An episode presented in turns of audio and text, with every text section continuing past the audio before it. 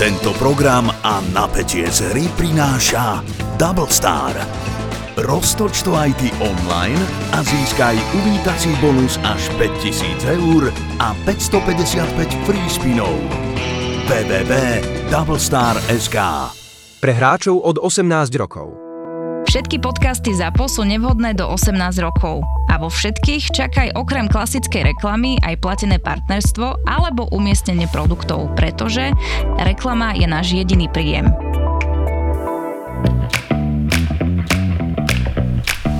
Korporátne vzťahy SRO 176. časť Láska, no uznaj, no nie je to tu nádherné? Nepadne nám raz za čas takáto akcia, dobre? Mm, poľovnícky ples, samozrejme. Bol som trošku sklamaný, dúfal som, že raz pretancujem celú noc na hasičskom alebo skautskom plese, ale aj toto je zábava. No len si rob srandu, len si rob srandu. Tak boli sme e, Joškom pozvaní sem a podľa mňa až na pár polovníckých uniformiem je to tu ako ples v opere. Úplne. Ty si bol na plese v opere? Čo si, kde by som na to zobral chuť. Tento nebol až taký drahý, ale musíš uznať, že roby tu majú dámy brutálne. Až na hentu. Ježiš, to je aký gič, to som už dávno nevidela. No, tak je to trošku moc, ale zase nemám pocit, že by som nezapadla.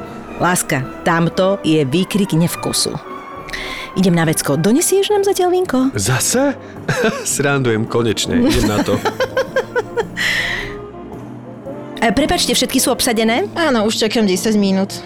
Ale zase, kým sa z týchto krinolí na spodniček človek vyzlečie, tak to trochu trvá. Dá, tak to je úplná pravda. Ježiš, to je tá pani s tými šialenými šatami. Prosím?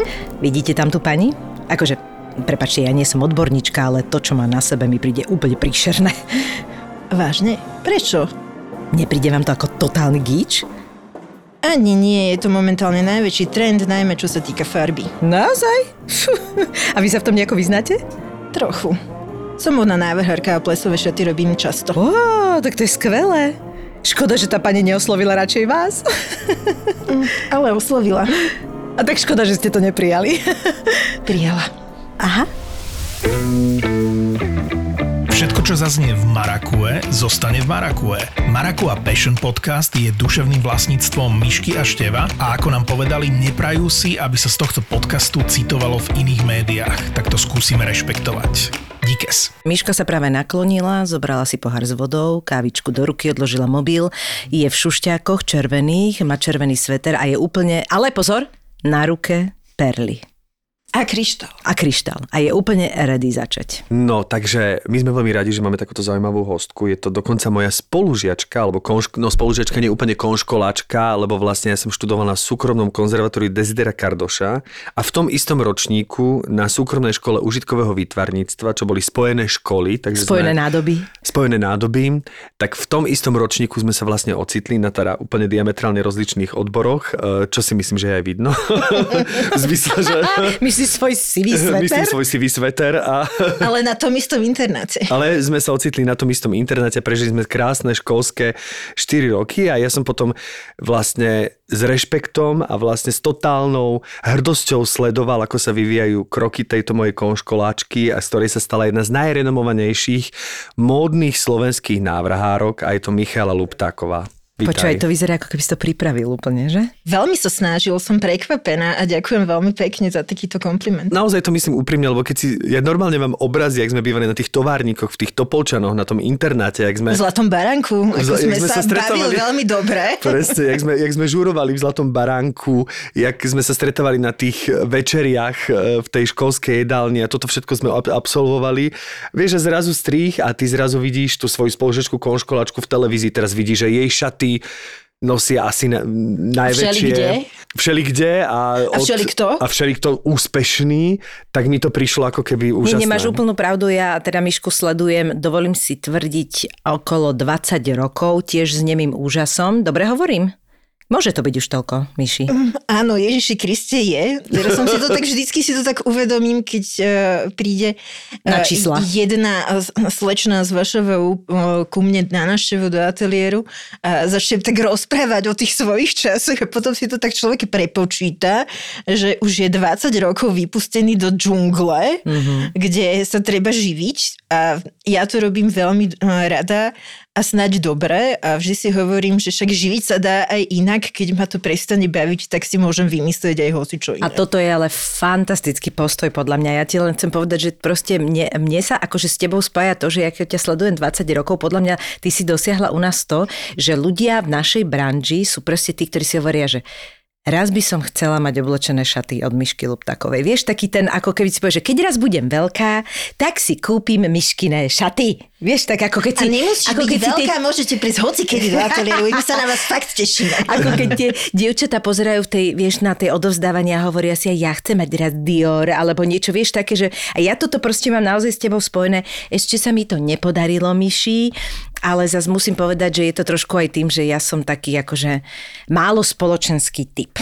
Áno, ono je to tým vlastne, to treba povedať, prepeť, že ty sa vlastne špecializuješ na tie spoločenské šaty. To znamená, že je to spojené s takým... Prepač, preto ma teraz nadchlo, ako Miška donesla túto mikinu, lebo že hampa najväčšia, ale ja milujem mikiny. Aj, aj Števko miluje mikiny. My Všetci sme totálne mikiny. mikinoví. A ja som normálne teraz odpovedala, že toto je z tvojej dielne. Teraz tam vidím, že ML. Hovorím si, sakriš, sakriš, sakriš, sakriš, tady sa bude otevírať peňaženka. No, ja to poviem takto. Ja som uh, si dala spraviť v moju ateliérovú uniformu, čo znamená, že dlhé tričko a legíny z bambusového úpletu. Zistila som, že není nič lepšie na svete a teraz som si spravila na zimu zase pekné mikinky, aby som v tom ateliéri bola reprezentatívna a bola v niečom, čo sme urobili my. Takže áno, naozaj môžete mať od Michaela Luptakovej večerné, spoločenské, svadobné, ale aj niečo úplne normálne, čo môžete nosiť každý deň a dá sa v tom krásne prežiť Vianoce, e, vyvalený pred telkou s koláčmi a vôbec nikde vás to netlačí. Myši, a toto je niečo, čo na tvojej stránke už nájdeme? Normálne tieto mikinky? Alebo to je nejaká taká akože limited edition eh, špeciálne? Bola to limited edition uh, na Vianočný Urban Market, ale myslím si, že urobíme radosť všetkým fanúšikom mm-hmm. a že Mhm. spravíme ďalšiu sériu, aby ste uh, mohli mať aj vy a aj váš muž, lebo sú to aj unie, čiže dámsko-pánske oversize, alebo aj takéto viacej dievčenské priliehavé veci. Čiže kľudne prídite, ozvite sa mi, keď to budeme mať postupne hotové, tak ja to asi budem dávať do príbehov a tak, lebo mňa to baví e, sa s tým tak trochu hrať, ale nebaví ma obsluhovať našu stránku. Ja sa naozaj všetkým hlboko Tak ospravedlňujem. prepač, na to máš mať eh, človeka. Áno, zase nájdeme ďalšieho asi. A ako to je, že ty si akým spôsobom vlastne zastihnutelná teraz, keby niekto z našich poslucháčov sa rozhodol, že chce mať niečo od teba, povedzme hneď aj spoločenské šaty, alebo tú spomínanú mikinu, tak akým spôsobom sa na teba môže nakontaktovať? Alebo máš aj nejakú, niekde si kamenne zastihnutelná? Najlepšie je, keď sa nám uh, ozvete, či už telefonicky alebo cez booky a zajednáte si termín. Uh, stretnem sa s vami veľmi rada a dáme si spolu kávu a niečo si vyberiete a keď si nič nevyberiete, tak aspoň prídete na výlet do môjho Miška domčeku, kde sú všetky najmenej praktické veci na svete, ako je biely gauč a biele parkety. Hlavne, keď máte malé šteniatko, je to veľmi vtipné. Preto ty máš biele šteniatko, Presne rozumiem. tak, lebo eh, biele chlopy na bielom gauči není vidno. Mm, áno, viem, viem, o čom hovoríš, keďže mám bieleho psa a mám silno zelený semišový gauč, takže... Taký som mala predtým. tak aj tak prepač, opačne, preto máš teraz biely gauč. Uh, Bielý gauč bol prvý a Momo prišiel do našej rodiny teraz v oktobri. Uh, má dlhší rodokmen než uh, ja aj všetci moji uh, predchodci, ktorých si pamätám. Povedz meno. Uh, on sa volá Gizmo de Stella il neviem čo, ale to nevadí, my ho voláme Momo. A ty máš nejakú slabosť pre bielu farbu, alebo to je úplne náhoda? No, my máme takú malú slabosť pre fúzačov a keďže mamina sestra cez cestu Ja som síce myslela ten gauč, ale povedz aj o psovi. Eh, má veľkú bradačicu, ktorá je čierna a veľká. Potom uh, máme takého amerického, to znamená, že má biele zastávky, to znamená biele chlopy na nožičkách a čierne teličko. A prišlo mi, že nech to máme také podelené, nech vieme, že ktorý je koho. Tak sme zobrali bieleho, lebo keď sme prišli a bolo tam 6 nádherných bielých a jeden malý čierny, tak sme sa nevedeli rozhodnúť a potom moja mama chcela aj bieleho, aj čierneho a, a nejak to z toho teda vyšlo, že máme teda radšej jedného bieleho a snáď o rok príbudne aj ďalší. Ježiš, to je rozkošné. Čiže teraz máte na ulici čierneho, čierno-bieleho a vy bieleho, hej? Áno, a chodia spolu do školky, teda Momo chodí do školky naproti, keď eh, ho treba trošku postrážiť a najlepšie je Dorka, ktorá je asi tak 10 krát taká veľká ako Momo v tejto chvíli.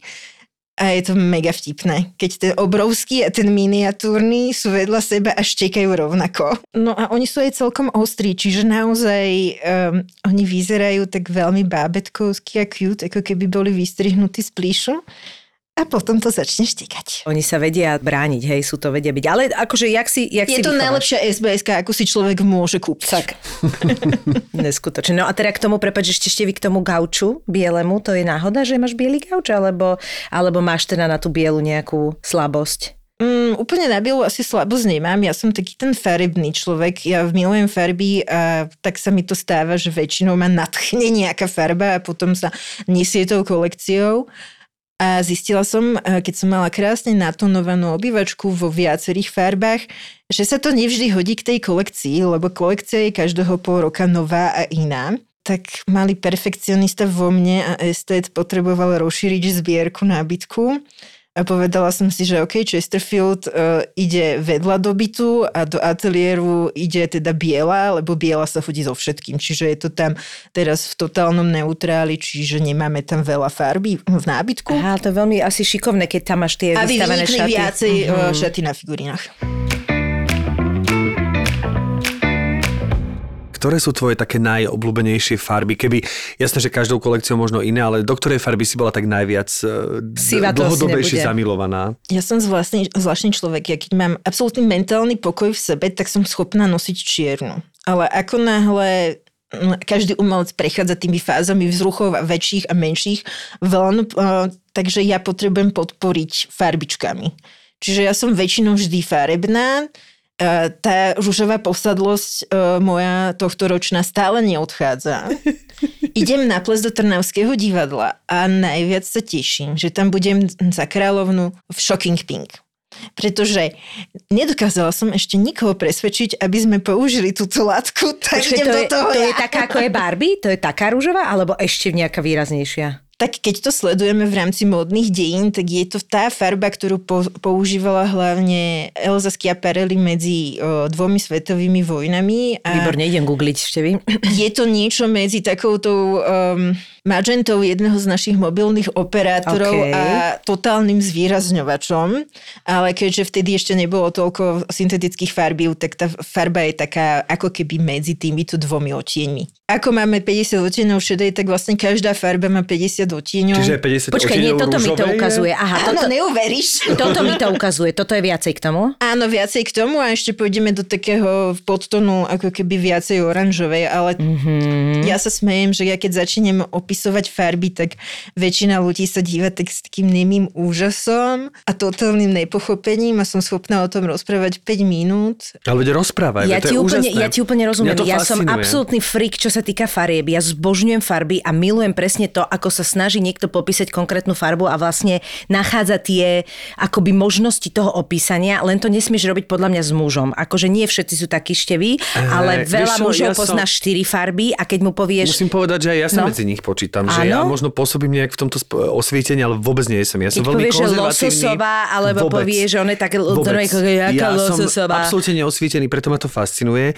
Čo sa týka farieb, ja som veľmi konzervatívny, čo sa týka oblečenia. Pre mňa oblečenie je, že by the way. Preto rád počúvam, ako niekto ako Miška s vášňou rozpráva, že čo si na akú náladu dá, lebo niekde v zadnom mozgu tomu rozumiem, akože tiež som previezaný s tými farbami, ale vlastne v končnom dôsledku ráno aj tak zvíťazí to, čo mám najrychlejšie na sebe, čo je najbližšie, čo je najužehlenejšie a čo je Praktik, najčistejšie. jasné. Čiže, no najčistejšie, že jasné, že všetko je čisté, ale vieš, myslím, že, že aj tak tá praktická stránka, v tomto som panna, zvíťazí nad tým, že si poviem, že vedia, idem na celý deň do dubbingu, tak Čo tu teraz budem na čo teraz do toho tmavého dubbingu v RTVS si dám, ja vymyslím si červený sveter, ktorý tiež jeden mám, dokonca mám jeden od jednej také kamošky navrhárky, taký pletený sveter z troch farieb, ktoré som si sám vybral a vybral som si, že e, robili sme predstavenie, ktoré sa volalo Kolísky a prvýkrát v živote som si uvedomil svoju fascináciu farbou. A to tak, že moja kolegyňa Marta Maťová mala na sebe fialové, také tie echt fialové pančušky a k tomu mala echt červené lodičky. A ja zrazu, jak sme to hrali a ja som super. sa tak plazil popri jej nohách, to bolo také polopohybové, tak som sa stále kúkal na tú kombináciu a prišlo mi veľmi zaujímavá. Tak na základe tohto inšpirovaný som si dal fialovo-červeno-sivý sveter, také tri veľké pruhy, taký obrovský pletený sveter. Ale tiež je pohodlný, ale napríklad mi príde, že asi škoda si ho do toho domy. Ja si aj tak šanujem veci, vieš, úplne, úplne tak nezmyselne. Nie, že ja vlastne, ti rozumiem úplne. Že ja vlastne pre mňa Tvoríš zbierku. Ale neviem na čo, pretože potom idem napríklad von do kina s kamošmi, ani to pre mňa nie je dostatočné, lebo však budem v tme v kine, na čo sa tam budem, toto potrebujem niečo pohodlné. Potom ideme na večeru a poviem si, že kam ideme na večeru, no tak ideme do tých dvoch obľúbených reštaurácií, aj tak tam potom nasmradnem, takže nechcem si dať niečo úplne, keďže tam nasmradnem. Čiže vlastne vysvetlite mi, čo je vlastne príležitosť, lebo potom je, potom je príležitosť už vyslovene akože ísť niekde do telky, kde už sa chce sako alebo košela, ale že to medzi tým je vlastne si úplne A v sebe ešte- udupávam. A Vieš, ešte keď si spomenieš na to, že ty máš sveter, v ktorom sa môžeš spotiť a teraz riešiš ešte Presne, tieto aspekty, že, tak hej, to je A teraz presne vecí. ja riešim O to, bože, že... uvoľnite sa a poďte sa vyfintiť. Hej, asi tak. Presne, toto, asi preto, tak. preto rozprávaj. Rozprávaj o tých farbách, rozprávaj, e, dostane sa pod kožu nielen mne, ale aj poslucháčom, lebo je to zaujímavé. Ja si myslím, že móda je niečo, s čím môžeme zaujať na prvý pohľad a ten prvý dojem je nevymázateľný. A každý z nás sa už od puberty snaží nejakým spôsobom vyjadriť a myslím si, že mladá generácia vždycky uh, objavuje tú svoju módu, objavuje ju možno pre nás že čo sme už zažili znovu, lebo ja sa strašne smejem, že ako môžu v Urban Outfitters hrať Spice Girls, však to som mala 14. A oni tam majú aj všetky tie handry, ktoré sme mali v skriniach, keď sme mali 14. A tie momentálne 14 až 20 to berú ako najväčšiu vychytávku, lebo to nikdy nevideli, lebo oni ešte neboli na svete, keď my sme to už nosili.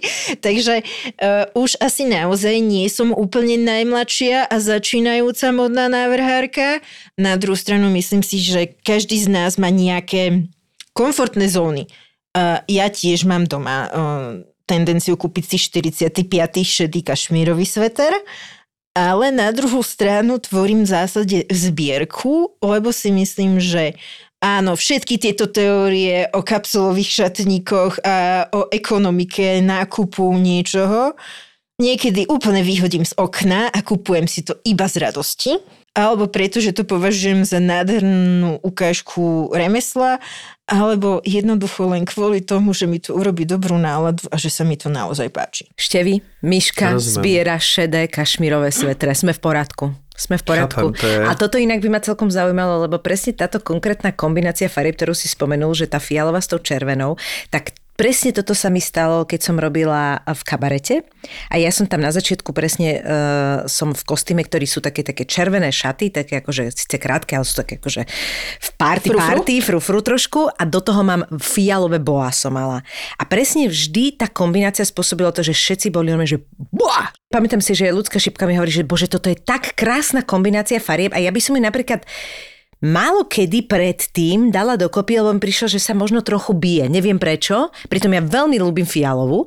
A táto, a, a naozaj som vždy, keď som sa pozerala do toho zrkadla, som musela uznať, že to je úplne, že uchváti, že to je taká zvá, asi zá, záleží aj aká, aj uh, aký materiál. Dobre, boa je iné, vieš, že jedno s druhým.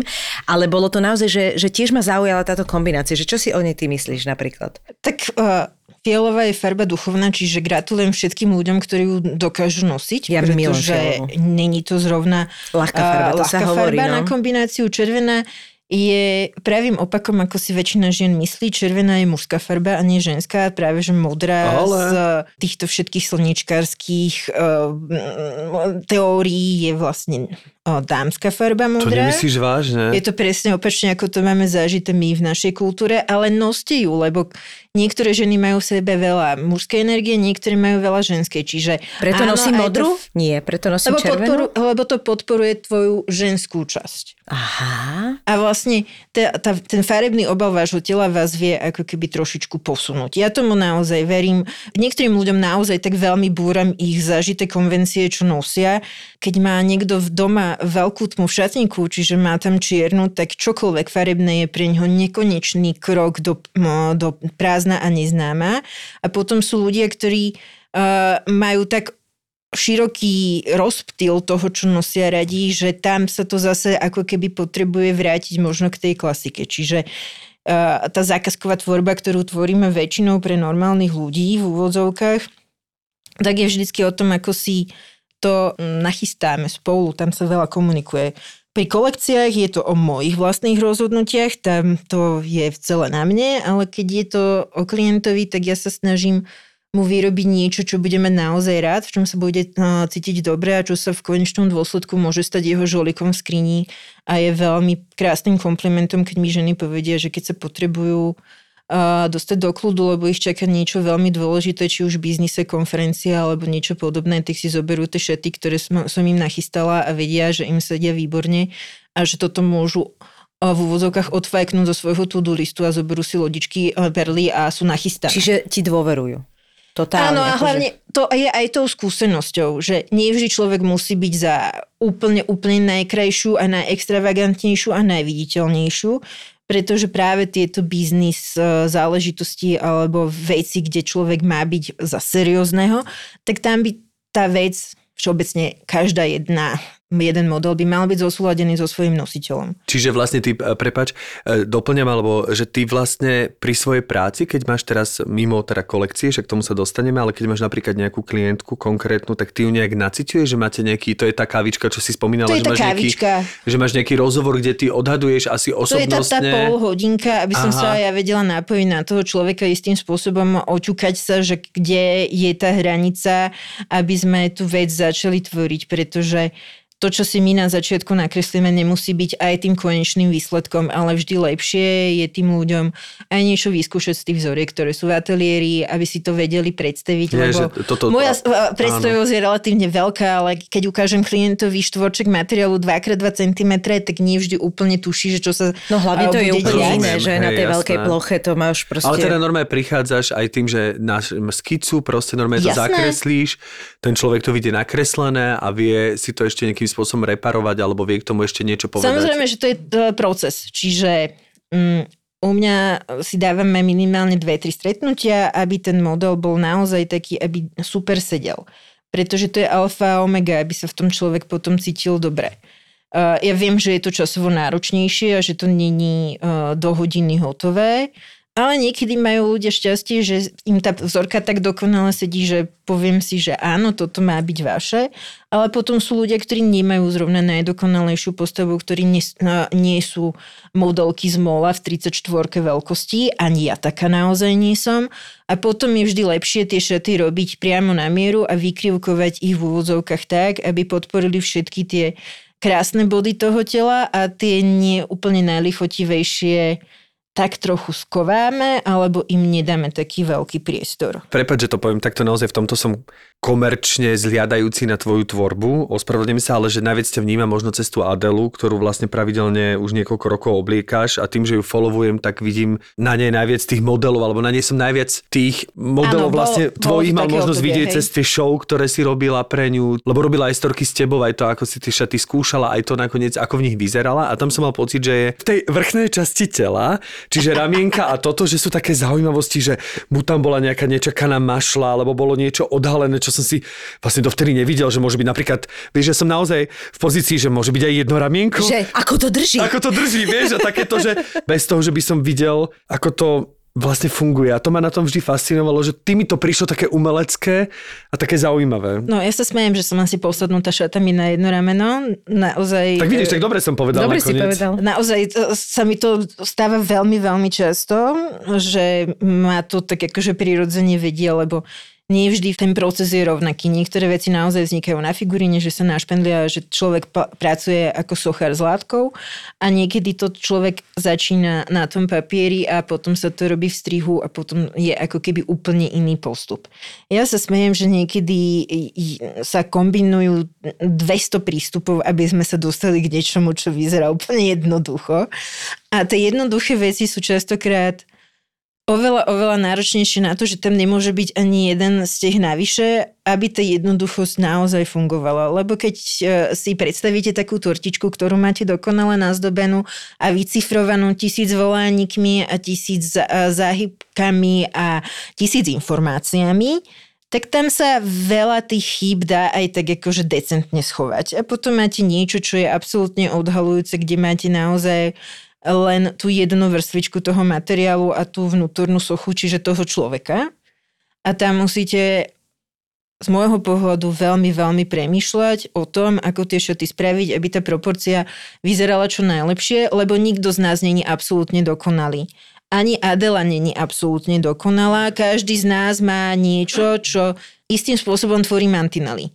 A niekedy je oveľa ťažšie pracovať bez mantinelov, ako ich akceptovať a pracovať tým spôsobom, aby to potom na základe aj tých požiadaviek toho klienta alebo tých zadaní, hej, že proste Adela je človek, ktorý rád chodí bez podprsenky, tak sa jej vždycky robili šaty, pod ktoré sa podprsenka dala obliecť. Ježiš, to sa dá, hej? Aj to, že máš odhalené jedno rameno, srandujem jasné. Áno, a máš potom bezramenkovú podprsenku. Jesa. To ja tomu napríklad rozumiem, lebo toto je aj môj problém. Akože... Ja nechápem, ako môže držať bezramienková podprsenka. No, No vidíš sú to tam ešte, také silikónové pasiky napríklad. Hej, a tieto, tie na, prílnú na tú kožu, ale akože vie to byť akože... A potom sú niektoré ženy, ktoré majú absolútne dokonalé prsia a tým držia vždy. A Myši, keď eh, to takto už vieš za tú eh, svoju o, dobu pracovnú, akože myslím si, že celkom zhodnotiť, že tak tieto naše slovenské ženy, keď aj idú, tak máš pocit, že sú veľmi konzervatívne, alebo aj, aj sa nechajú presvedčiť na trošku také výstrelky? Každá z nás má v sebe niekoľko osobností, ktoré niekedy chce a niekedy nechce ukázať. Čiže je to o tom, ako veľmi aj ten človek chce pôsobiť seriózne alebo nepotrebuje tak pôsobiť a mám klientky, ktoré majú v šatníku odo mňa v úvodzovkách na prvý pohľad úplnú šialenosť, ale aj úplne konzervatívne malé čierne. Čiže to je skôr o tom, ako si človek nastaví to, čím chce byť na tom, ktorom evente. Lebo musím povedať, že slovenské ženy sa veľmi radi vyfintia, ale potrebujú príležitosť. Takže ja už sa fakt teším, že nastáva tá doba, kedy sa nám ten spoločenský život snaď vráti trochu do toho štádia pred koronou a že sa budeme spolu čím ďalej tým viac stretávať. Nie kvôli tomu, že by som um, robila iba spoločenské šaty, ale kvôli tomu, že to je naozaj taká tá veľmi veľká plocha, kde sa človek môže vyšantiť, na rozdiel od tých klasických biznisových šiat. Aj keď po korone mám ten pocit, že teplaky sú už v zásade na akúkoľvek príležitosť nosené, mm-hmm. ale buďme vážne, poďme si spraviť z teplakových látok o, večerné šaty, viete, ako je v tom pohodlne? Wow, a také máš? No také mám a také mám aj s Lurexom a s flitrami, čiže v uvozovkách máš zase na sebe tepláky, ale sú to vlastne dlhé šaty s vlečkou. Oh my god. Wow. Toto ma vždy fascinovalo, že jak dokážete, že ty vlastne musíš byť aj veľmi technicky zdatná, že musíš poznať tie materiály dobre, lebo to nie je úplne jednoduché, ako pracujú No, dve, hlavne dva, podľa mňa. No, že tie Jedna dva materiály zakresliť, dokop... ale druhá No presne, ale že aj to, že, že vlastne ty niekedy nevieš úplne, ako sa to bude chovať v nejakom strihu. Bo pri nejakom to poznáš, niekom, že tuto to bude ťahať a tuto neviem čo, že to je celkom také, že... No niekedy to robíme aj na 2-3 pokusy, povedzme to tak. A niekedy to ide ako po masle a niekedy to ide ako v lete na saniach. Takže povedzme to takto. Zatiaľ ma to fakt baví a sem tam to ide veľmi šiky miky a niekedy aj nie, ale zase na druhú stranu je to výzva, lebo keby tá robota bola stále do kolečka taká istá a nemala túto nutnosť vymysleť plán B uh, alebo challenge. C alebo XY, tak by sme sa nudili. Teda ja by som sa nudila. Ja som ten človek, ktorý to berie ako výzvu, uh, lebo vlastne neexistuje problém, existuje výzva. Treba sa na to pozerať možno trochu iným spôsobom a potom vlastne uh, aj tie nudné šaty môžu byť výzvou, ale aj tie mega extravagantné uh, sú rovnako výzvou a niekedy je to oveľa náročnejšie sa vyznať vo svete bez mantinelov, než proste robiť niečo, čo má presné pravidla. Ja si hovorím, že už som z toho vyrastla, aby som produkovala ďalší textilný odpad na štender, čiže do kolekcií si to tak dávkujem 30 na 70, aby 70% bolo uh, pochopiteľných pre normálneho klienta a 30 si robím uh, z detskej radosti, lebo sama Čiže chcem 70 hajkať. akoby uh, bežné nositeľné veci a 30 taká akože vyššia, Čiže mo- 60% vyššia sa dá moda, akoby hej? odkúpiť ešte. Po Všetko sa dá kúpiť. 30 je takých, že tam si pustím úzdu, že si pustím ako keby kreatívnu chvíľku, Uh, lebo mne sa to tak ako keby osvedčilo. Mm-hmm. Hej? Je kopec mojich ďalších kolegov, ktorí to má, majú nastavené úplne inak, ale mňa to živí. A ja som na to pyšná, že sa 20 rokov dokážem živiť niečím, čo ma neskutočne baví, ale to obdobie po tej škole ma tiež naučilo to, že áno, môžeme sa hrať na umčo, ale keď chceme uh, mať zaplatené účty, odvody a tak, a, a sem tam prídu aj faktúry a nájomné. Podpisujem tak, toto mm. úplne. A akože môžeme byť umelci, ale musíme mať z čoho žiť. No, áno. Mňa naučila mama, že 2 a 2 sú 4 a nie 3 a nie 5. A to počuť, to dobre ťa naučila. Dobre, No tak to vieš, sa- riaditeľka vesmíru, ekonomická univerzita vyštudovaná, takže ja som bola ten umelec, ale mala som nad sebou ten dohľad toho ekonoma. Ale to je podľa mňa dobrá, taká zdravá kombinácia, Hej, nie? hej, no však vieš, matky a dcery, je to No. také akože vtipné častokrát. Mišia, kde hľadáš inšpiráciu, že pozeráš aj také tie červené koberce rôznych zlatých glóbov, napríklad teraz boli naposledy a je tam niečo, Ale čo ja si to povieš? milujem, keď sú uh, ženy vyfintené. A čo už viacej môžeme vidieť, než tento uh, vzdialený, ale zároveň blízky Hollywood. Naozaj vás ubezpečujem, na Slovensku to nie úplne tak funguje ako v Hollywoode, ale vieme robiť krásne šaty aj my a ja už sa veľmi teším na Grammy, kde budeme mať asi jedny šaty. Wow. Neblázni. Áno. A nie, niekoho konkrétneho, alebo, alebo je to tak akože, no to je úplne nepodstatné, že... A keď to bude aktuálne, Tak budeš No, tak presádzať. to určite bude na sociálnych sieťach a budete o tom vedieť. No, tak ďaleko ešte nie sme, ale bodaj by. Oblečíme všetky slovenské Beyoncé. A môžeš prezradiť farbu? Aspoň? No vyberá si. Je tak, ešte to, ešte to je na My máme to v štádiu procesu, lebo uvidíme, ako to celé dopadne a vyjadruje sa k tomu no, asi, že 10 ľudí. Jasné, rozumiem. Takže sme naskúšali niečo, čo máme v ateliéri a uvidíme, ktorá z tých variant vyhrá, lebo není to úplne tak, že by sme uh, tie šaty robili celé od začiatku iba na ňu. Keďže je tam relatívne málo času, tak sa rozhoduje medzi niekoľkými modelmi, ktoré boli urobené do kolekcie a máme ich zavesené u nás na štendri. Má našťastie to šťastie, že je tá modelkovská veľkosť veľmi Mhm. dobre sadla, čiže ono je to aj o tomto. Že pokiaľ máte Čiže túto takže taká tak je to chudučka ľahšie. a akože... Mhm, Čiže Taylor Swift. Čiže...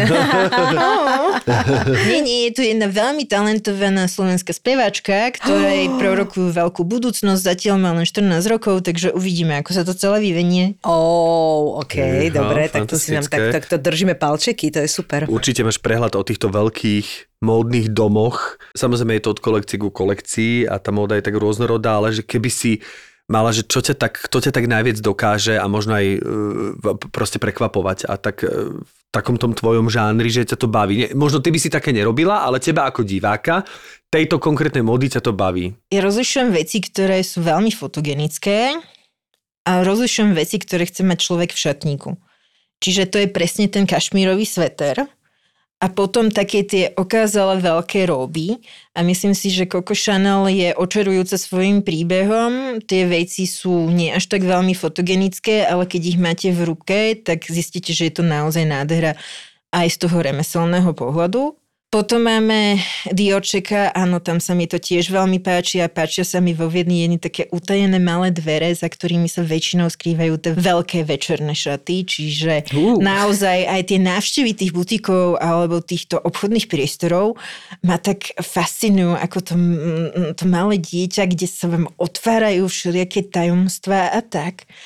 A ešte sú aj nádherné múzea, kde sa na módu môžete chodiť naozaj pozerať ako na kusy umenia, kde sú šaty, ktoré majú niekoľko sto rokov a sú urobené z tak nádhernej čipky, ktorú už v tejto dobe nikto v úvodzovkách nevie vyrobiť. A preto ma to fascinuje, že tie výrobné postupy, ktoré máme teraz, sú síce strašne digitálne, strašne rýchle a strašne uh, hogo-fogo jednotky a nuly, ale ľu- ľudské ruky sú častokrát ešte šikovnejšie, len sme na to zabudli. Takže poďme do toho sa hrať uh, s textilom, pretože textil je pre mňa materiál, s ktorým sa naozaj detsky dá hrať a dá sa z neho veľmi dobre tvoriť a záleží to od vášho naturalu, že či ste purista alebo či ste štrukturalista. To sú základné dva prístupy.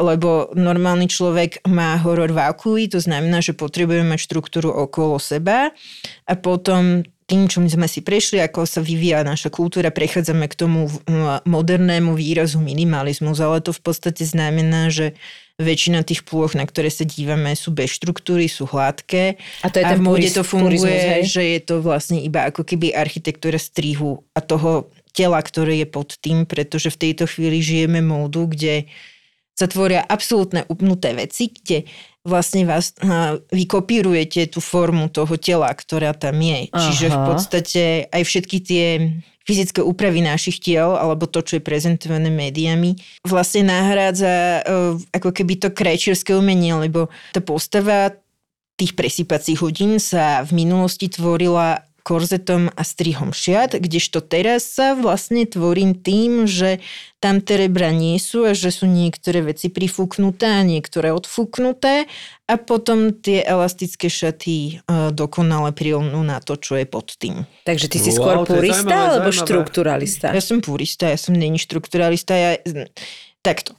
Ja keď idem do obchodu so vzorovanými látkami, tak to máme tak, že 100 a po, no, vzorov a jeden je taký, že áno, som s tým OK a potom v tej kolekcii máš 12 šiat a jedny sú v podstate vzorované alebo jeden vzor sa opakuje v niekoľkých obmenách, v rôznych e, prevedeniach, potlačí, e, keď je to čipka, tak je to vlastne e, iná technológia, okay, aj keď ale, vzor je rovnaký. Ale to, to teraz hovoríš aj, aj vlastne akože o vzore, ale um, takže to, to spada pod to, hej? lebo ja som pochopila, že ten štruktúralista je v podstate, čo, že máš také tie látky, ktoré idú akoby 3D-čkovo, vieš, že ti vytvárajú objem. Áno, pre mňa tam patrí aj vzor, pre mňa tam patrí aj štruktúra materiálu, že chodíš hore-dole uh-huh. a že sa tam mení, mení farebnosť a tak jedinú štruktúru, ktorú nepovažujem za e, život ohrozujúcu v niektorých chvíľach sú flitre. Lebo tak ako niektorí ľudia majú, že čím viac uh, pásikov, tým viac Adidas, tak ano. ja mám, že čím viac flitrov, tým viac sa mi to ľúbi. Vidíš, a to je zaujímavé, lebo napríklad tie flitre sú podľa mňa veľmi výrazná vec, čiže keď máš taký ako keby uh, život ohrozujúce vzory, kde že z desiatich šiat máš jeden a potom tam drbneš flitre, tak je to halus, lebo ideš akoby z nuly na tisíc, vieš? Ako keď v aute príde dáte uh, ten naozaj najhorlavejší benzín a v úvodzovkách namiesto normálnej jazdy letíte. A flitre vyzerajú výborne na stage a sú veľmi vďačné, čo sa týka toho, že keď človek chce byť naozaj uh, divou večera, tak myslím si, že flitre sú látka, ktorá k tomu mm-hmm. naozaj navádza a dá sa s tým krásne pracovať, pretože tým, že pre mňa flitre sú väčšinou rovnomerná štruktúra, že sa tam ako keby nemení, tak ja to dokážem uh, cez seba vnímať ako jednoliatú, uh, jednofarebnú plochu v podstate aj celkom chápem, že väčšina umelcov to tak má, či už to spisovateľ alebo ktokoľvek, že máme radi akoby tú diverzitu tej, tej práce a čiže chápem, že keď robíš malé čierne a elegantné a proste pracovné odevy, tak potom si rada, keď si môžeš uletieť na nejakých uh, slávnostnejších robách, ale že čo naozaj akože máš rada, že z toho, že keď si máš vybrať, takže čo robíš najradšej? Vieš minulý rok som najradšej šila kabáty tento rok, e, jak sme sa ponorili do témy mikina, veľa ľudí robí tento druh oblečenia ako ťažiskovú časť svojej tvorby. Pre mňa to bola veľmi ako keby náhodila a náhodná a občasná e, záležitosť. A teraz som zistila, že vlastne je to niečo, čo vie mať veľmi rýchlo hotové a ten proces je e, častokrát iba o jednom dni. A mám momentálne také mentálne obdobie, že potrebujem veci ako keby uzatvárať v nejakom krátkom období. Začala som sa tak ako keby pohrávať s tým základom tej mikiny a hľadať rôzne prístupy a rôznym spôsobom, častokrát úplne miniatúrnym zásahom, sa snažiť z toho basicového kusu otvoriť niečo, čo je úplne uh, nájditeľné všade ale zároveň to splňa to, že je to naozaj niečo, čo má každý. Áno, môžeme mať doma tisícky vecí. Ja viem, že textilný priemysel je zodpovedný za veľa nepekných vecí, ktoré sa na našej planéte dejú, ale treba rozlišovať medzi e, malým slovenským dizajnerom, ktorého spotreba materiálu je naozaj veľmi ekonomizovaná, keď tu chceme prežiť, a medzi nadnárodnými gigantami, ktorí uh, míňajú naozaj mili, uh, milióny litrov vody na to, aby zafarbili milióny uh, džínsov, ktoré vlastne ani nie všetky úplne skončia tým, že ich niekto nosí. No, väčšinou asi nie, by som skôr povedala pri týchto gigantoch. To znamená, hovoríš... že ideš robiť prepač mikiny s nejakým zvla... akože stále mikiny, ale nejakým možno zvláštnym tvarom, alebo... Víš čo, ono sa to tak strieda. Ja si to väčšinou robím tak, že každý ten jeden kus má niečo trochu iné. Pokiaľ sa bavíme o potlači, tak je tam ten základný motív a potom je doplnený ešte ďalším malým detailom, ktorý sa mení od prípadu k prípadu. Čiže pri tých napríklad čiernych, basicových, ktoré, s ktorými sa hrajkam, tak tam sa dávajú ako keby úplne iné prvky, ako sa dávajú k tým mikinám, ktoré sú s potlačou vpredu. V každej veci sa dá experimentovať nejakým spôsobom a treba hľadať ako keby vyváženosť a tým, že už urobíš niekoľko tých variant, tak si posúvaš tie svoje limity a tie svoje hranice a práve teraz ma to začalo zaujímať a baviť, že si tam ako keby robím také malé veci, ktoré pri tých veľkých šatách človek ani nemá čas uh, ako keby riešiť. A beriem to skôr tak, že tá mikina je ako keby vzorník na niečo, čo som si chcela vyskúšať. Ja mám rád inak také dizajnové, ale také akože nie úplne. Napríklad, že som mal takú mikinu uh, modro-červenú, od také nejakej českej dizajnovej firmy, ktorú si teraz zrovna nespomeniem a mala také nepravidelný tvar a potom som mal úplne, to si doteraz pamätám, že keď som prvýkrát objavil taký sveter s takým ako keby rolákom, ktorý sa dal dať aj akože okolo krku, ale aj spustiť a ten zips bol do šikma. Ja som sa, ja že... Váviky, wow. ja že... Ako je to možné? Je to do úžasné. šikma. Tak ja všetkým modným fanatičkám, ktorí si chcú uletieť na niečom zahraničnom, čo není úplne obligátne a není to ani Chanel, ani, ani Dior, musím odporučiť do Atiko. Na tom som si u- uletela aj ja, lebo ja bohužiaľ okrem toho, že som uh, teda modná návrhárka, som aj taká jemná šopoholička, tvoriaca modnú zbierku. A sú hold jednoducho niektoré kusy, ktoré nemusím vytvoriť ja, ale považujem ich častokrát uh, za tak nádherné použitie uh, týchto vedomostí, ktoré všetci máme na tejto planete ohľadne módy a uh, topánok a kabeliek a tak. A naozaj som v tomto taký ten ženský tvor, ktorý to niekedy vlastne nepotrebuje a pritom strašne bez toho neviem žiť. Takže som si kúpila strašne rúžové sako. Potrebujem ďalšie. Nechcem ti hovoriť, ale majú winter sale momentálne. No, a takže máš takú zbierku, tým sa dostávame aj k tvojim teda osobným vášňam, od tvorby k tomu, čo ty vlastne e, zbieraš. Čiže máš, si povedal, že zbierka krásnych vecí. A čo také tam je? Šedé kašmírové svetre Čo a... také sa tam dá nájsť?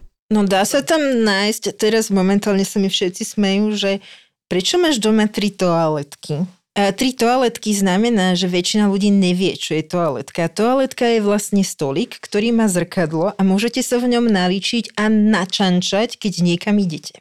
Ten druhý byt, ktorý som uh, si prenajala hneď vedľa toho ateliérového, nebolo to úplne rozumné rozhodnutie, najmä keď sa to stalo ten mesiac, kedy začala korona. Mmm, No, ale má to jednu výhodu, keďže všetky kšefty boli zavreté, tak moja nákupná vášeň sa presunula na obchody s vintage nábytkom a niečím, čo je v, v úvodzovkách starožitné, ale nepredstavujte si pod tým eh, barokové komody.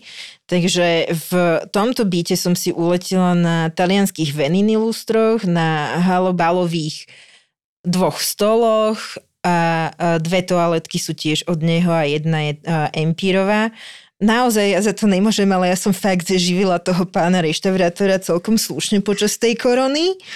A hovorím si, že no v tom funkcionalistickom dome nemôžete mať tú žlto-modrú značku, lebo tam sú aj tak všetky uh, steny krivé. Takže tieto nábytky, ktoré majú v sebe uh, trochu šarmu starého sveta, ale už sa začínajú tváriť na to, že Sú sú, moderné. moderné. Mhm. Tam stále veľmi dobre fungujú, pretože je to ako keby súdobe. Čiže ten funkcionalisticko-ardekový a kubistický nábytok je vlastne na tom správnom mieste, lebo ten dom presne vznikal v tom istom období. Ježiš, to musí byť krásne, Miška. Je to také eklektické, veľa ľudí to nechápe, ale zase na druhú stranu si hovorím, že však ale ja tam žijem, čiže No veď jasné, ty je to odrazom rozumieť. toho, ako sa ja cítim a to, čo, toho, čo som dosta- dokázala vyštráchať.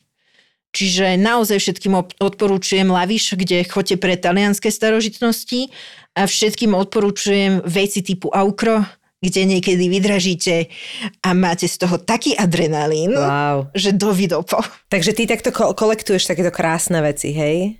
A máš aj nejakú, nejakú úplne blbosť, nejaké zbierku, akože, ktorá sa netýka, že proste takýto krásnych nejakých vintage kuskov alebo módy, ale že zbieraš známky alebo servitky alebo To niečo. som zbierala, keď som bola malá, ale Aha. potom sme pochopili, že modrého Mauricia asi nikdy mať nebudem v zbierke. Mám taký malý problém, že ja som asi stonožka, lebo naozaj nemám iba jeden pár topánok. Ne. Ne.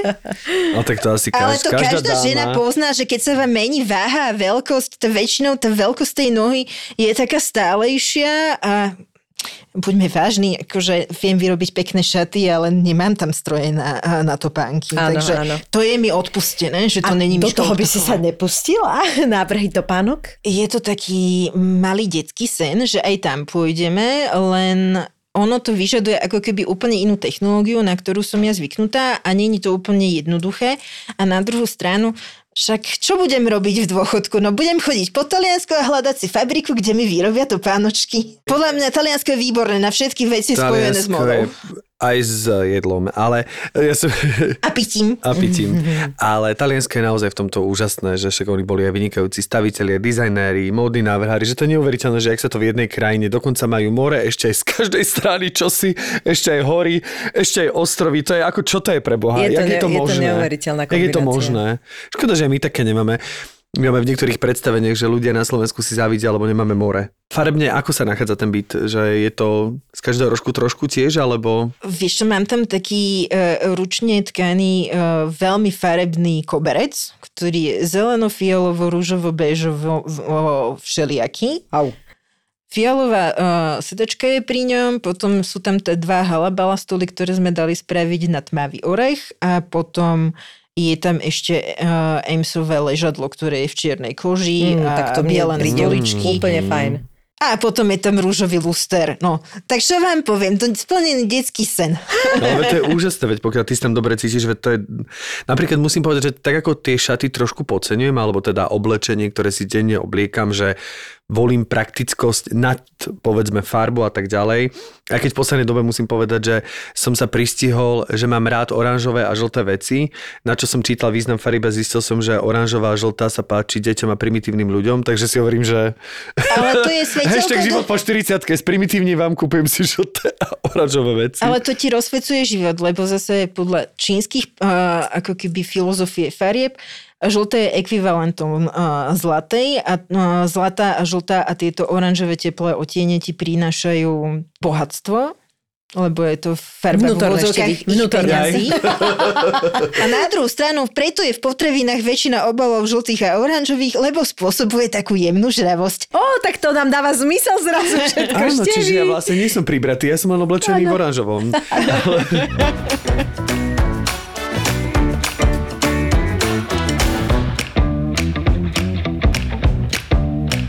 Ako si sa ty k tomuto vlastne dostalo? Kde bola tá primárna inšpirácia, že ty budeš modná návrhárka, že či to bolo nejaké takéto detské, kde sme si vystrihovali. Pamätáš také tie... Babiky. Áno, a také babiky, a k ním sa tak e, pozapí... Áno, také papierové. Áno, áno. Ja som tá tretia generácia pre túto chvíľu. Moja babka sa naučila šiť v salóne svojej sestry. Jeden bol v Topolčanoch, jeden bol tu v Bratislave. Čiže to remeslo prišlo do našej rodine spolu s mojou babkou, ktorá tým, že mala 5 detí a 3 céry, Musela šiť. tak vlastne obšívala celú rodinu. Potom som sa ja narodila ako prvá vnúčka. Mojej mame toto povolanie úplne nevyšlo, lebo zomrel detko a tak ďalej, takže sa s nej stala uh, tá výborná excelovská tabulka, ktorá to častokrát počíta aj za mňa. Moja mama ma podporovala v tom, aby som si mohla ten uh, sen splniť, čiže ja ho plním aj jej v podstate. Uh, som veľmi šťastná, že mám meno nad dverami, lebo vedľa mojich šikovných kolegov a spolužiakov skončilo aj niekde ďalej, ako je, na, ako je Slovensko v Paríži, v, v Londýne a tak ďalej, ale uh, v týchto krajinách sa vám podarí len veľmi, veľmi ťažko mať meno nad dverami, čiže to je možno výhoda toho slovenského trhu, prečo som sa aj rozhodla tu zostať.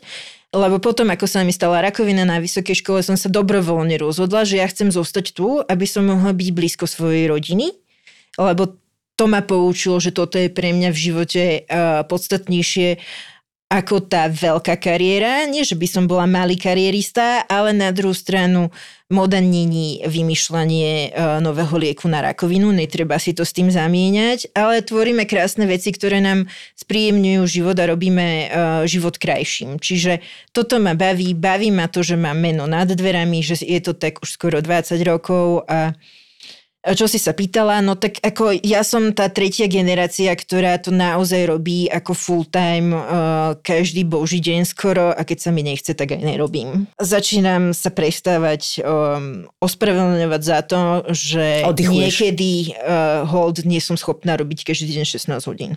Som workoholik, ja to mám naozaj rada a niekedy sa viem zaprieť, ale s vekom to tak prichádza, že už človek aj rád oddychuje. Treba byť akože pekný, dobre naladený a potom sa človeku aj uh, ľahšie pracuje a ľahšie tvorí. A potom akože keď máš ten pocit, že toho viacej pokazíš, ako toho urobíš dobre, tak ja niekedy mám ten pocit, že radšej do toho ateliéru ani nejdem a zoberiem si papier a idem si kresliť. Alebo najväčší relax je chodiť po galérii a dívať sa na niečo krásne, čo som nemusela urobiť ja. Presne. A pre mňa je tá galéria v podstate aj obchod s krásnou módou, pretože môžete mať krásny obraz, môžete mať krásny nábytok, môžete mať krásne topánky. Každá vec sa dá robiť na veľmi vysokej estetickej úrovni, ale aj na veľmi nízkej estetickej úrovni. To je to, čo by sme sa mali v tejto chvíli znovu naučiť, dovoliť si mať veci, ktoré nás náplňajú a tie predmety, ktoré nás obklopujú, by mali byť ako keby našim zrkadlom. To neznamená, že všetko musí byť šialene dizajnové a šialene drahé, ale niekedy by sme si to mali dovoliť, lebo tie predmety nás ovplyvňujú, ovplyvňujú nás naše okolie a pokiaľ naozaj nie ste minimalisti, ktorí sú schopní žiť so 100 predmetmi, tento film milujem, lebo ja človek, ktorý má proste teóriu zbierania, keď som videla tento nemecký film, tak som si povedala, že aké je to šialenstvo. Volá sa to 100 vecí, je to o dvoch uh, chalanoch, ktorí majú ITčkarskú firmu a stavia sa, že dokážu mesiac žiť uh, bez veci. A každý deň si môžu zobrať zo skladiska jednu vec a naozaj to začínajú buď úplne nahý, alebo iba v spodnom prádle. A toto si treba pozrieť, lebo potom si človek dokáže aj odstúpiť od tej závislosti na nakupovaní mm-hmm. a na tom, aby sme si naplnili tie svoje priestory a mali všetko, čo potrebujeme mať. Ale na druhú stranu zakázať si úplne všetko tiež nemá zmysel. A tam je to úplne krásne a aktuálne vysvetlené. Vynikajúce, toto je super tip od teba, čo ešte, to, to si zapíšte, to je super tip, to si povedal peknú myšlienku. A ešte sa mi aj páči to, ako si to celé povedala, že ako je to strašne dôležité toto celé okolo, lebo napríklad ja z osobného života viem, aký ja mám pocit, ktorý neviem popísať k ničomu inému, keď som v galerii. To je niečo medzi totálnym vzrušením a pritom totálnym oddychom. A ja to vôbec neviem to popísať, ja proste zbožňujem mať tú možnosť ísť sa niekam pozrieť a vidieť niečo pekné. Jasné, že sa mi stane, že som sklamaná, alebo som od toho čakala viac a je to, je to úplne v poriadku. Ale naozaj to vidieť nejaké umenie a je úplne jedno, či to je teraz fine art, alebo sú to odevy, alebo je to neviem čo, dokonca ja milujem také tie kompozičné, také, že, že si môžeš byť súčasťou toho, že ty tam po niečom chodíš, alebo, alebo je to veľké, vieš, proste a neviem to k ničomu pripísať a myslím si, že tento vnútorný život a to, čo to v nás spôsobuje, je tak strašne dôležitý a vitálny pre všetko, čo robíme ďalej, že tohto sa vzdať a degradovať to, ako sa to poslednú dobu robí, je veľmi smutné. No, lebo to tú dušu trošku naplňa. Presne tak. A netreba krmiť iba naše brucha, ale treba krmiť aj našu vizualitu, našu dušu. Vieš, mňa veľmi prekvapilo, ako dobre bola prijatá nová Národná galéria. Ja žila mm-hmm. Národnej galérii veľa krásnych nových výstav a veľmi by som sa tešila, keby sa zopakovala výstava, ktorú sme tam mali počas korony, kde ľudia žiaľ nevideli tých krásnych veľa šiat, ktoré sme pre Adelu urobili na ceny Tatrabanky. Táto výstava bola v tej najväčšej korone, čiže z, celého svojho trvania bola bežnému národu mm-hmm. dostupná asi týždeň. To je málo, hej, chápem. To je veľmi málo, ale na, na druhú stranu ma veľmi teší, že keď do Národnej galérie nemôžeme ísť úplne dverami, tak ideme tam oknom cez Tatrabanku. A som veľmi šťastná, že už aj na Slovensku sa dokáže prijať ten názor, že nie sú to len handry, ale aj ten textil dokáže byť veľmi vytvorným médium. A to, že sa tá vec nosí, není v zásade ako keby jej mínusom lebo vytvárať len uh, veľké umenie na štender je pre mňa niekedy že na čo vyrábať ďalší textilný odpad na štender.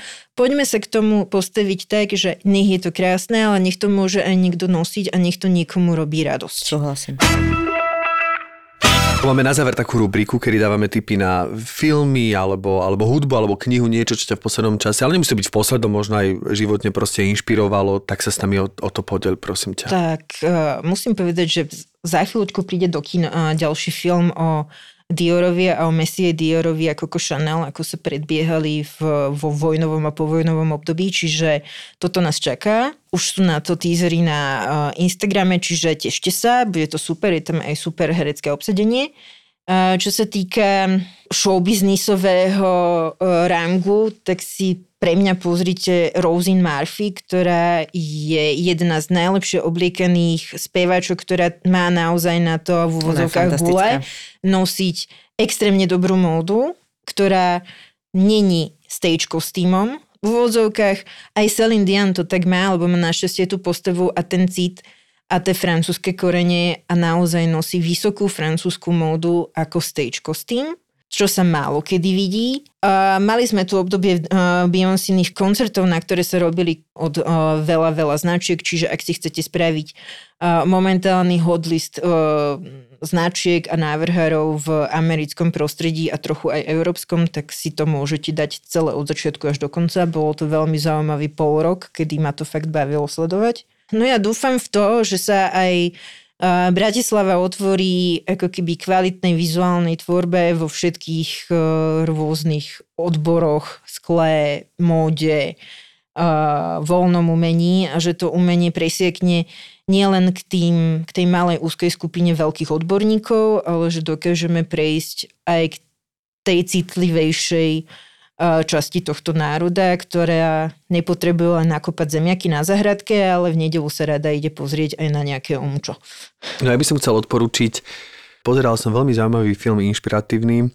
Ja teda, čo mám strach z lietania, som pozeral film, ktorý sa volá Snežné bratstvo neviem teraz ten španielský názov toho, je to španielsko-urugvajský film. Uh... Ja viem, o čom je tá téma toho filmu a ja som to naozaj nedokázala po, pozerať. Ja som to Pokiaľ pozeral. je to to, na čo myslím, že sa tam potom akože bavíme o jemnom kanibalizme, tak Vieš akože čo? to naozaj je, ale, je, ale záleží, ako je ten film zameraný. Ten film je v prvom rade veľmi dobre natočený, veľmi dobrý, uh, dobre spravený, takže celý čas som vlastne nevedel, otrhnúť od toho oči a na záver som sa veľmi katarzne rozplakal, takže to, je, to vo mne sa prebiehalo. Je to veľmi dobre natočené z pohľadu e, nielen remeselného, ale aj scenaristicky, že práve tieto veci sú tam ale nie sú akcentované, sú akcentované úplne iné veci, ale zároveň akcentovaná je solidarita, že si presne hovorím, tak bolo to, bavíme sa o páde lietadla e, urugvajských futbalistov v roku 1972 a tá solidarita vôbec, tá ich spolupráca tímová, ktorá tam nastala, že oni 71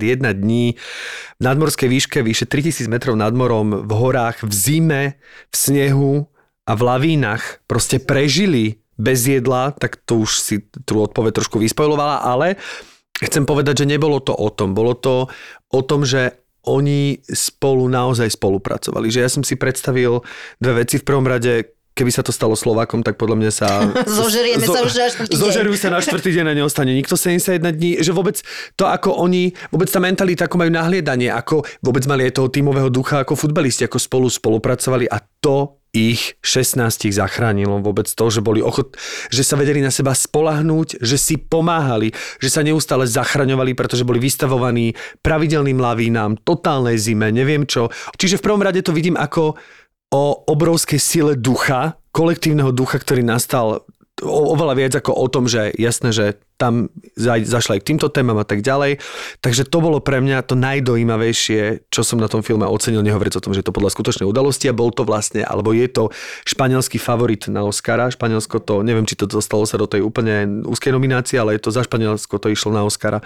Tento film, takže to odporúčam. Ja som si až nedávno pozrela manželskú históriu, si predstav ten film s Scarlett Johansson a mhm, Adam mm-hmm. Driverom. Ja si úplne teraz zase idem na tom Adamovi Driverovi. To je, on je pre mňa úplne fascinujúci herec, proste strašne veľa polôch má a minule ma fascinovalo, že som pozerala a hovorím si, že to som nikdy nevidela nejaké interviu s ním a tam a on vie byť veľmi zábavný, taký akože by som to na ňo nikdy nepovedala, aj dokonca robil nejaký on taký akože film typu Marvelovský alebo niečo také nejaká rodina. Však Star Wars robil. Ale on robil aj niečo pre, Ej, akože nejaká ja ro- jeho, rodinný ja film, bol... kde hral nejakého takého akože hero a úplne, že by som v živote nepovedal, že zoberie takú rolu a ma prekvapilo povedal, že pre deti to urobil svoje. On je skvelý. Ja som, musím povedať, že som mal to šťastie, že som bol slovenským hlasom Američanmi vybratý v Star Warse a vo všetkom a potom ešte v niektorých filmoch. Pre, na ňo? na neho Wow. a práve už do toho Gucciho ma neoslovil, lebo na Slovensku sa to proste nedodržuje, čo mi bolo veľmi ľúto. Mhm, A dúfam, že keď sa bude robiť Merit Story, že ma zasa oslovia tým, že máme podobné, nejaké hlasové, podľa tých Američanov, podobne nejakú farbu hlasu alebo Mhm. niečo proste. Čo ma celkom zaujalo je, že Americká symfónia, to je dokument o, áno, o, o tom hudobníkovi Johnovi Batistovi. Ja som ho až nikdy tak až nepočúvala, viem o ňom, pár pes- pesničiek som počula, to je stelesnenie, stelesnenie niečoho, že keď človek má totálnu vášeň, tak takto to vyzerá. On je proste totálne, že už ohodnocovaný, hrozne je stále pokorný a stále vidieť na ňom, že hudba je pre ňo najviac a ako v tom zmysle, že to že strašne vidieť, že to nerobí pre, ten, pre tú slávu, pre ten úspech a pre to všetko, ale že on sa naozaj akože tým totálne je, on je tým presítený. A je to, je to veľmi pekné. Je veľmi akože extraordinárny on. No tak keď si chcete pozrieť niečo, čo, má, čo prepája film módu, respektíve osobnosť módy a osobnosť novej uh, klasickej hudby, tak si pozrite film Coco Chanel a Stravinsky. Naozaj výborné, veľmi krásne spracované, uh, krásnym rozpočtom, čo sa málo kedy vidí, mm-hmm. že. Že do toho dali peniažky, hej? je ta, sú tam peniaze, ale sú peniaze použité správnym spôsobom, lebo nie vždy to tak je pri všetkých druhoch produkcií, ktoré poznáme. A potom vy ste taký strašne vážny, ale ja som naozaj Počkaj, ako tak myslíš, že, trochu... že ideme len po... Áno, ste Nie. strašne intelektuálni. Ale kde? Nie, ale kde? ťa. Ale všetci si potrebujeme pozrieť Arzena Lupena. Je. Akože každý hej. film, ktorý sa odohráva v Paríži, potrebujem vidieť. Ja teraz pozerám Emily in Paris, prosím ťa, naozaj nie sme až taký úplne vážny a akože už idem na tretiu sériu a neverím, že, že to stále pozerám, ale fakt je tam niečo na ale tom tak zábavné. oblečka je tam super. Je, a je to oddychovka, je to absolútna oddychovka. Generačne je to trochu inde, ako bol sex v meste, kde mi tie témy prišli také, že s nimi viem lepšie Viacej, súznieť. áno, áno. Aj keď pri tom novom pokračovaní je to už zase trochu mimo mňa. Hej. Ale na druhú stranu ja väčšinu týchto seriálov sa naozaj na ne dívam z toho estetického hľadiska. A vieš čo, baví ma aj, že to má tak 30 minút, čiže to je úplne super, že si vieš, urobíš taký tú náladičku a nemusíš dve hodiny do niečoho čumeť, takže ako rýchlovečka velice dobre. Mm, super. Super, tak výborné tipy, ďakujeme ti veľmi pekne a ďakujeme vôbec za to, že si prišla, Myši a Ďakujeme. A nech sa ti hlavne darí. nech sa ti darí. A nech sa to stále takto baví. Tak ja sa na vás teším a dúfam, že nás prídete pozrieť do ateliéru. Do toho eklektického? Sa na vás. Je na Marianskej 3, je tu v Bratislave a keď budete chcieť niečo, čo tam nie je, my vám to vždycky môžeme urobiť na mieru. Evžena sme spútali a budete robiť spoločnosť pri večeri. Ako spoločnosť, že ja som sám došiel som k stolu a oproti mne bol posadené veľké plišové prasa zviazané červeným podrazom, bol mi predstavený ako Evžen, že bude so mnou večerať a tak začínal vlastne zážitok spať. A už si vedel, že bude dobré. Som vedel, že bude dobre. A niečo mi hovorí, že s nimi bude sranda. Títo traja chalani sú síce totálni žrúti, ale nečakaj žiadne spotené lososy, mleté oné zondatri ani pol ryža, pol hranolky. Oveľa viac sa ma bavilo, keď prišlo 6 fľa šampaň.